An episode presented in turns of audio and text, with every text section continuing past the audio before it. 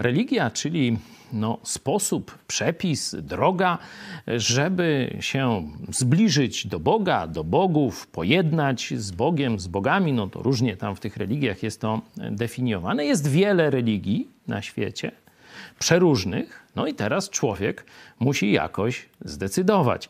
Niektórzy, żeby sobie ułatwić ten wybór, mówią, że wszystkie religie są równoprawne. No, niektórzy mówią, że w ogóle nie ma Boga, no to tam y, oni też mają swoją religię, bo wierzą, że nie ma Boga. No ale powiedzmy w, tych, w zbiorze tych, którzy wierzą, że jakiś Bóg czy bogowie są, no, są różne przepisy na to zbliżenie się do y, Boga. Y, I niektórzy mówią, że te wszystkie religie i tak w końcu prowadzą do Boga, czyli wszystkie religie są dobre. No, papież Franciszek ostatnio e, rzeczywiście w tę stronę swoją narrację e, kieruje.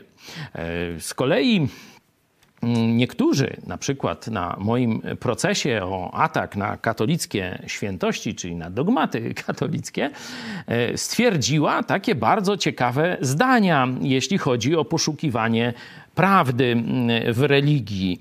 Mówi tak, że wiara jest elementem irracjonalnym także, nie tylko i wyłącznie racjonalnym, przynajmniej nie w przypadku większości religii świata. I później jeszcze potęguje to, co powiedziała, że religia nie ma nic wspólnego z nauką. Przekonania religijne mogą przeczyć nauce i najczęściej przeczą. Czyli, że przekonania religijne, wiara religijna jest najczęściej irracjonalna. To jest zdanie pani doktor Przybył Sadowskiej, a zdanie Boga jest takie. To jest pierwszy list Jana, piąty rozdział.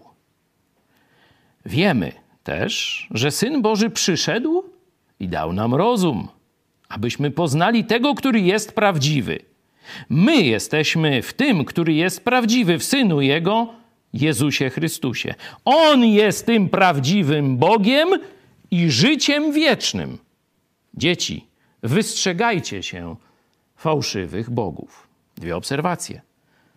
Jest Bóg prawdziwy, są bogowie fałszywi, czyli są religie fałszywe.